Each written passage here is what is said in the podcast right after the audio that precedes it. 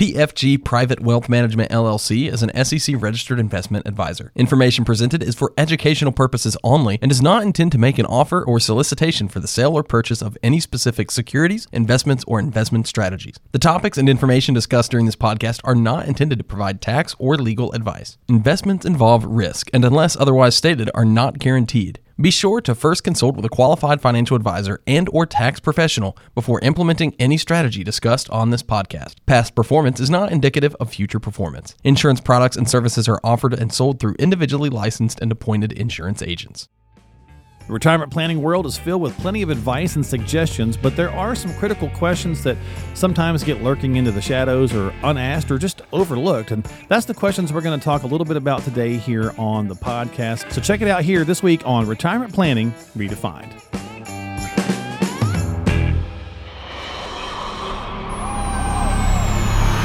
The rules of retirement have changed. No longer can most of us rely on Social Security or a single pension to fund our futures. We're living longer, and retirement doesn't just last a handful of years anymore. Instead, you might stay retired for 20 or 30 years, and maybe even more. We need to look at retirement through a new lens, with fresh eyes, with a new approach and plan of attack. Here to answer the call are financial advisors John Teixeira and Nick McDevitt of PFG Private Wealth Management, serving you throughout the Tampa Bay area. This podcast is Retirement Planning Redefined, and it starts right now. Hey, everybody, welcome to the podcast. Thanks for tuning in as John and Nick and myself talk about today's topic, which is some hidden or overlooked questions in retirement planning. So, the guys are going to help break this down this week on the show. Thanks so much for, as always, for being here and listening. And if you've got some questions, make sure you reach out to the guys at pfgprivatewealth.com. That is pfgprivatewealth.com. Get yourself some time onto the calendar. And you can also subscribe to the podcast on whatever app you like using. Find it all right there at pfgprivatewealth.com. Guys, what's going on? Nick, how are you, bud? Pretty good, pretty good. Happy that uh, we're we've worked our way into football season and the uh, we're starting to get some teas of uh, cooler weather. So There excited go. about that. Yeah, very good. John, my friend, what's happening in your neck of the woods? You doing all right? How's the little ones? Yeah, uh, little ones are good. They're uh, you know seven and four, so they, they keep getting older and a little bit more. uh, Weird how that happens, right? I know the personality is different coming out. I'll say I, I uh, my kids are completely different, and we're like, how did this happen? One is very reserved and shy, and the other one's a complete maniac. But they're go. great. Yeah, it's like they look at each other as they're going through things and the stuff that we don't see as parents, right? And they're like, I'm going to be the opposite of this person, you know, or whatever the case is. So it's always funny how- how the siblings. Now I just have the one, but I'm I'm one of seven myself, so I certainly can relate to uh th- to the siblings. But myself, I only have the one kid, and she's all of it rolled into one. she's she's uh, got a little bit of everything going on with her, so there's definitely nothing happening. There's nothing hidden about that kid, that's for sure. She puts it all out there. Uh, and that's my segue into the topic today for retirement planning's hidden questions. I think, guys, for some of these, they're not necessarily hidden as much as maybe overlooked is the better term. I think we we know it, we keep it in our mind somewhere, but we tend to just either forget about it or we put our focus someplace else during the journey towards retirement. So you'll see what I mean here with this first one. Uh, the question might be, you know, how much are these tax deferred savings eventually going to cost me in taxes? And so you can kind of see where I'm going with this. If you're pumping away into the 401k because you've been told that's the thing to do for 40 years, you kind of forget that eventually you know it, but like if you kind of forget, eventually Uncle Sam's going, "Hey, where's mine?" Right? so, how much is it going to cost us? Yeah, I would say that's definitely a topic that we talk about quite a bit, um, especially with the required minimum distribution age getting pushed back. Some clients that have allocated a large portion of their retirement funds to pre-tax accounts and then maybe, you know, have their expenses low and and don't plan on taking out, you know, much money uh at least initially early on in retirement can get a bit of a surprise when those required minimum distributions kick in. And so that's something that we try to plan around where, you know, oftentimes people are encouraged by accountants are uh, usually focused on, you know, taxes today. So a lot of times they'll, you know, suggest, hey, defer those until you only have to take them out and use other money 1st Mhm. And uh, we tend to try to split that money up, take some of the money out of the pre-tax accounts earlier on, uh, make it you know kind of blend with some of the other non-qualified funds so that the when the required minimum distributions kick in, it's not such a huge surprise and maybe causes uh, income above and beyond what they expected to have. Yeah, yeah, and John, because a lot of people like you know, the, let's say let's just use a million dollars because it's a round number and it's easy. To, but people also kind of get it's kind of sexy, right? It's got this allure to it, like, hey, I'm a millionaire. But if you've been pumping this all into one of those type of accounts, well, you're not really a millionaire, right? You're more like a seven hundred thousandaire uh, because the government wants their share again, right? Yeah, yeah, it's something that's always there, and if you you know if you start to look at it, it's you know you you want to estimate. I would say you know on average, again, everyone's different, but I'd say ten to twenty percent you you could expect would go to taxes. Obviously, if you withdraw it in one year, it'd be a bigger chunk than that. But you know, when you retire, we're looking at effective tax rates between ten to twenty, you know, sometimes twenty five percent. So, yeah, you know, not that we're we like to look at rule of thumbs, but that's that's you know, if you're looking at a balance sheet and wondering how much is this of this is going to be mine, you know, that's that's a decent place yeah. to start. I mean, yeah, it's a good place to start the conversation, right? Yeah, yeah, exactly. Yeah. Um, but you know, it's something to be aware of, and this is where the, the planning becomes very important to understand.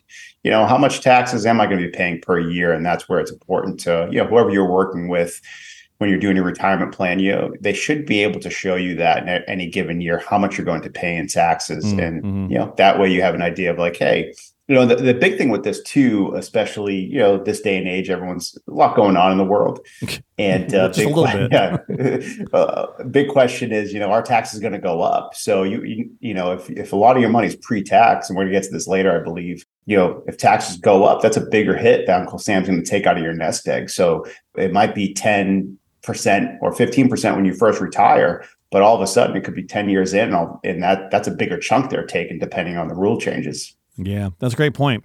And, and so, kind of using that same million dollar analogy here, Nick, uh, the next question that kind of again gets looked at, but maybe not looked at the right way.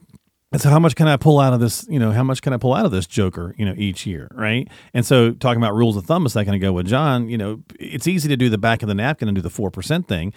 But if you did that off a million dollars and you say it's 40 grand, well, if you don't have a million dollars, because again, you got to pay the taxes and you got more like 700,000, now you're at 28 grand, so on and so forth. So it becomes a real kind of, I don't know, sliding scale as to what you can withdraw each year. Yeah, it, it's a it could be a tricky thing, especially because you know, and I would say even like the landscape has changed a little bit. So, for example, clients that retired five years ago, and when interest rates were really low, and the money that they needed to take out of their nest egg, you know, wasn't going to just be you know this concept of interest only or dividends only, because the ability to be able to do that was minimized with where rates were. So Right. we do talk about the 4% rule to give people an idea of and a better grasp of understanding of like hey when you look at your nest egg and you're trying to figure out how much money can i really take that's an easy calculation for people to make so that they understand like all right you know 40,000 for every million because some people are under the impression that they can take out a lot more for example and so helping them understand well hey you know maybe not quite is is a big thing Mhm. and that also kind of like what you alluded to where 40,000 from maybe a non a, a non-qualified account is different than 40,000 from a retirement account uh, because of taxes and especially if they're living in a state where there's state income tax you know that sort of thing Gotcha. so, you know, we we discussed that 4% rule with people so that they have a better understanding of it, but then it really uh, helps us emphasize the importance of, you know, having a withdrawal or a liquidation order, helping them understand, you know, try to focus on some short-term, midterm, longer-term assets and almost kind of assigning a job to different types of accounts because, you know, some accounts we're going to spend down a little quicker, other accounts we want to let grow, but uh, especially when it gets to times like these where the markets are a little haywire and people are getting nervous. Sometimes they want to bail and you know try to emphasize it's important to still make sure that you keep some long-term investments uh, in in play. Well, and that's a good point because that's going to lead me to my next little hidden one here that we've been uh, reawakened to, John, uh, and that's our friend Mister Inflation. Not that he's our friend; I'm being sarcastic, but Not my, not my friend. not my friend at all, right? But we've been reawakened to it. But if, you know, I mean, forever in a day, it was like, okay, it's just there. It's not that bad, right? Two and a half, three percent, whatever. But now people are going, well, wait a minute. Like, how much is this going to like? Is this going to derail my plan? Yeah, we are seeing quite a bit of that. Everyone's inflation rate is different. Um, that's one thing that we we will say is that everyone has a slightly different inflation rate depending on, you know, what you do, uh, what's The important. things that to you buy, yeah.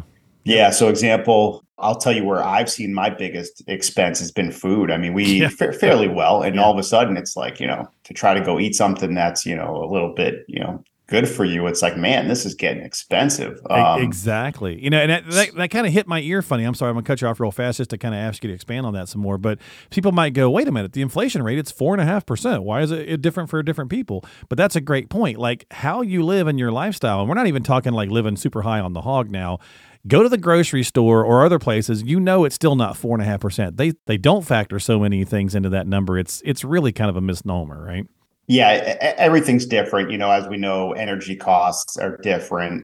You know, food, and then you know, what do you like to do in retirement? Do you plan on traveling? Are you doing more activities where it doesn't cost anything? Then guess what? If you're just hiking and doing things like that where where you live, then then not going to be a big impact Sure, for you. yeah. But if you like to travel and do other things that cause that result you get on a plane, going out to eat, things like that, it's going to be a whole different experience. So, you know, it's important again, you know, we harp on this, but it's important to do the plan and and if you are working with an advisor, maybe they have the ability to categorize each expense and have it have a different inflation rate depending on, you know, what's happening in the world. So Nick, do you guys are you guys taking into account a higher inflation rate currently for folks and do adjust to that, or do you still look at the historical over the long term rates and say, okay, you know, historically we'll probably be somewhere back down in that three or four percent range over time, or do we need to adjust for that in in the interim?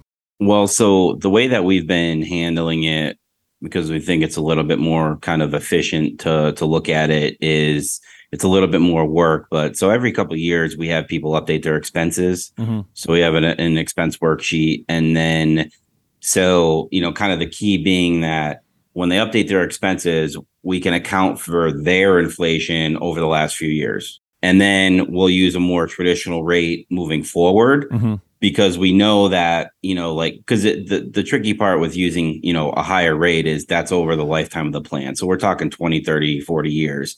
And normally that's not something that you know happens. So Gotcha. we know that oftentimes there are these spikes which we've had in the last couple of years.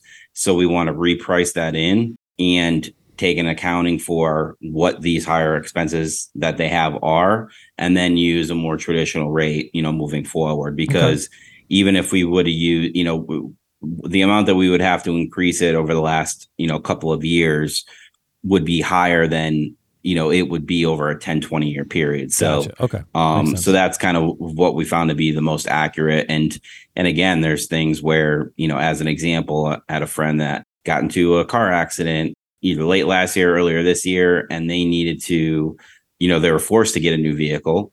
Um, versus like if they didn't hadn't gotten in a car accident, they wouldn't have wanted to.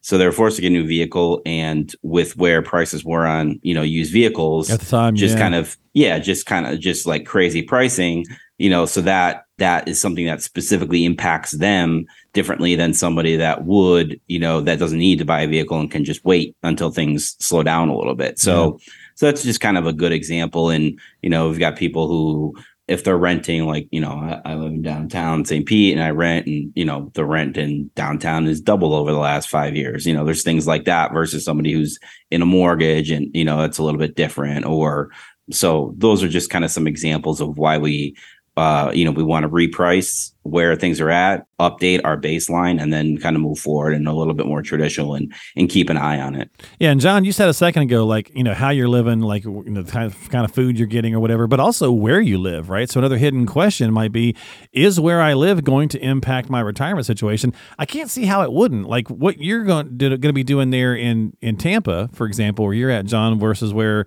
I'm at. I'm in the sticks, right? So my, I mean, just even property taxes are going to be vastly different from county to county and so on and so forth, or state to state. Yeah, that that is where you live will make a big difference. And one example Nick just actually gave, um, where it's uh, renting versus owning, that's Yeah. going to make a big difference depending on what's happening. Um, but no, it, it definitely makes a big difference. Um, you know, I was just up in Boston a couple of weeks ago, and and I saw some of that inflation up there as I was up there, and I'm like, I okay, like, wow. you know, Tampa's catching up, but it's still not there, and it's just like, okay, these you know the things cost a lot more up here. Yeah. Um, so it Yeah. does make a big difference. And then, of course, you know, where you live is is that where you're going to spend most of your time? Again, are you traveling? You know what I mean? So Well, with Florida living. being being a retirement destination, right? A lot of times people will do that.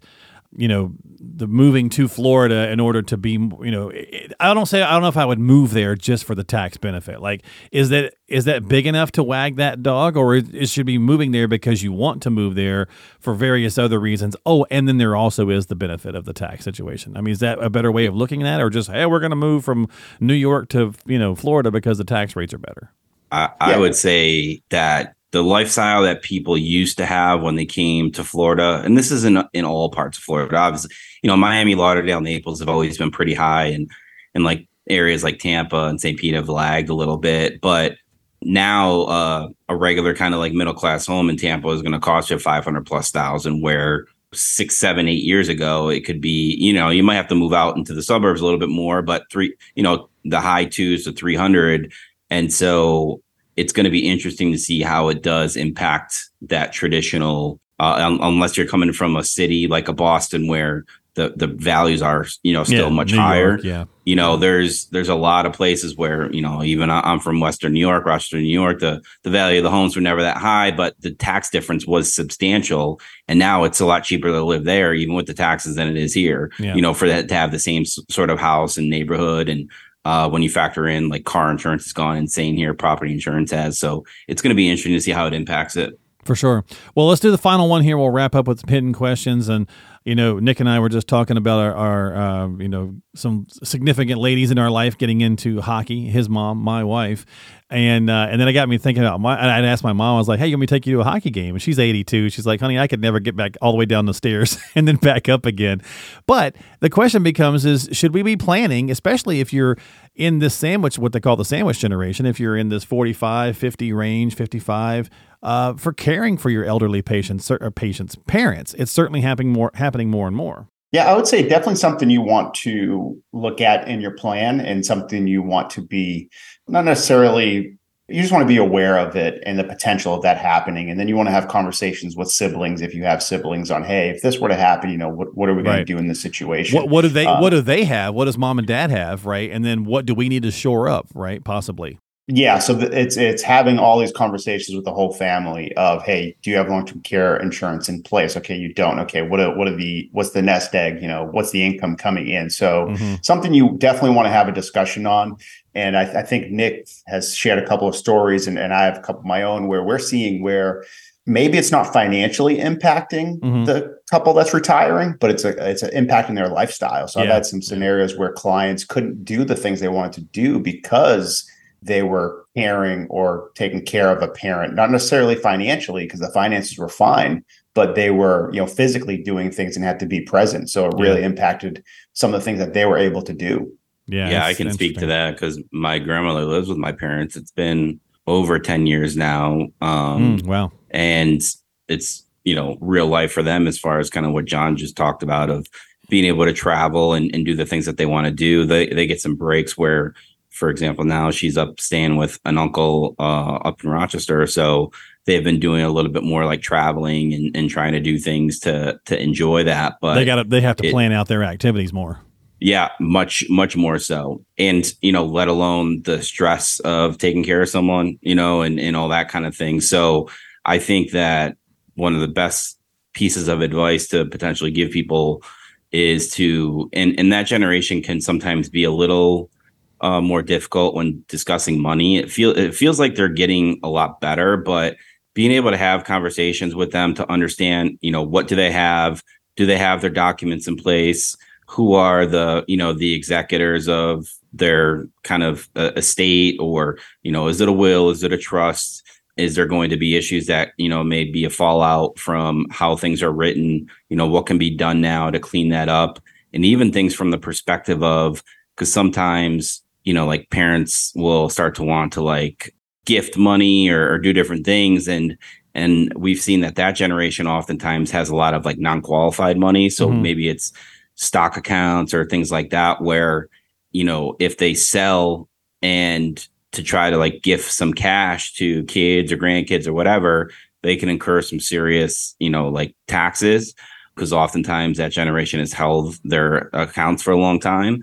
And so even just understanding like, hey, well, if you leave these type of accounts uh, after you pass, it's going to be much more tax efficient than leaving these other types of accounts. So, you know, let's be smart with how we, you know, have some sort of liquidation in there and and and work through that. Gotcha. All right. Well, so those are some hidden uh, questions that you may want to consider and, and have top of mind or at least readdress when you're talking about getting a retirement strategy into place. So if you've got those questions, again, reach out to John and Nick and subscribe to the podcast. Find all the information at pfgprivatewealth.com. That is pfgprivatewealth.com and, and subscribe, excuse me, to Retirement Planning Redefined with John and Nick on Apple, Google, or Spotify to catch future episodes as well as check out past episodes or just find it all at pfgprivatewealth.com. For John, for Nick, I'm Mark. We'll catch you next time here on the podcast. This has been Retirement Planning Redefined.